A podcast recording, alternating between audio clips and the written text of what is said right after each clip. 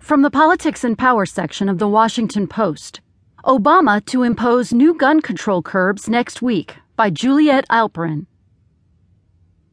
President Obama will meet with Attorney General Loretta E. Lynch on Monday to finalize a set of executive actions on guns that he will unveil next week, according to several individuals briefed on the matter. White House officials declined to comment on Obama's plans beyond releasing his weekly radio address on Friday, a day earlier than usual.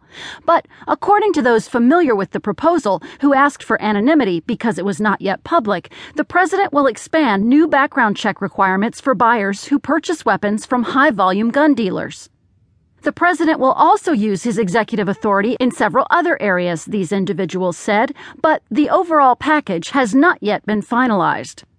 In the radio address, Obama said he was moving unilaterally because Congress had failed to address the growing problem of gun violence.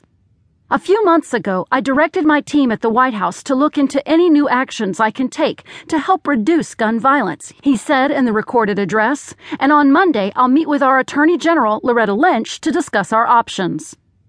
Because I get too many letters from parents and teachers and kids to sit around and do nothing, Obama continued, I get letters from responsible gun owners who grieve with us every time these tragedies happen, who share my belief that the Second Amendment guarantees a right to bear arms, and who share my belief we can protect that right while keeping an irresponsible, dangerous few from inflicting harm on a massive scale.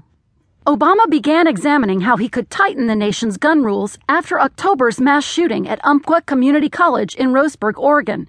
But administration lawyers have spent months reviewing any proposals to ensure they can withstand legal scrutiny. The idea of requiring informal gun dealers to obtain a license from the Bureau of Alcohol, Tobacco, Firearms, and Explosives and perform background checks on potential buyers first came up two years ago, but was shelved over legal concerns. The current federal statute dictates that those who are engaged in the business of dealing firearms need to obtain a federal license and, therefore, conduct background checks, but exempts anyone who makes occasional sales, exchanges, or purchases of firearms for the enhancement of a personal collection, or for a hobby, or who sells all or part of his personal collection of firearms. It is unclear how many possible deals any change in the rule would affect, since these activities are not formally tracked. Also, the guns purchased for recent mass shootings in both Roseburg and San Bernardino, California, were done legally and subject to background checks. Gun control advocates, including former Representative Gabrielle Giffords, Democrat Arizona, who was gravely injured in a 2011 mass shooting, and former New York City Mayor Michael R. Bloomberg, have met personally with Obama over the past month to push for the background checks expansion and other measures. Everytown spokeswoman Erica Soto Lamb, whose group was founded with Bloomberg's support, said the current interpretation of what it means to be engaged in the business of selling firearms is a hazy definition that allows high volume sellers to transfer thousands of guns without background checks, no questions asked.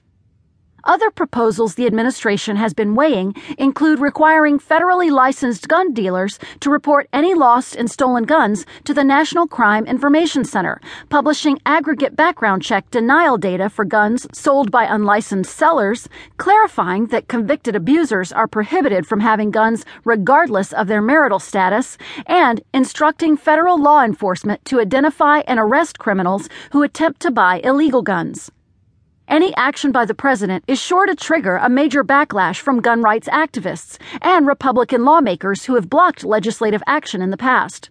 On Thursday, the National Rifle Association's Institute for Legislative Action launched the first in a video series attacking gun control advocates. The first ad targets Democratic presidential hopeful Hillary Clinton, who revived the plan to expand background checks in the wake of the Roseburg shooting by proposing it on the campaign trail.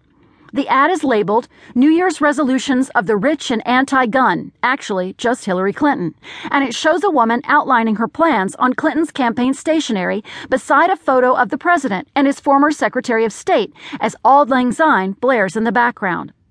Stop trying to ban guns, she writes as her first point in black marker, followed by Read the Constitution.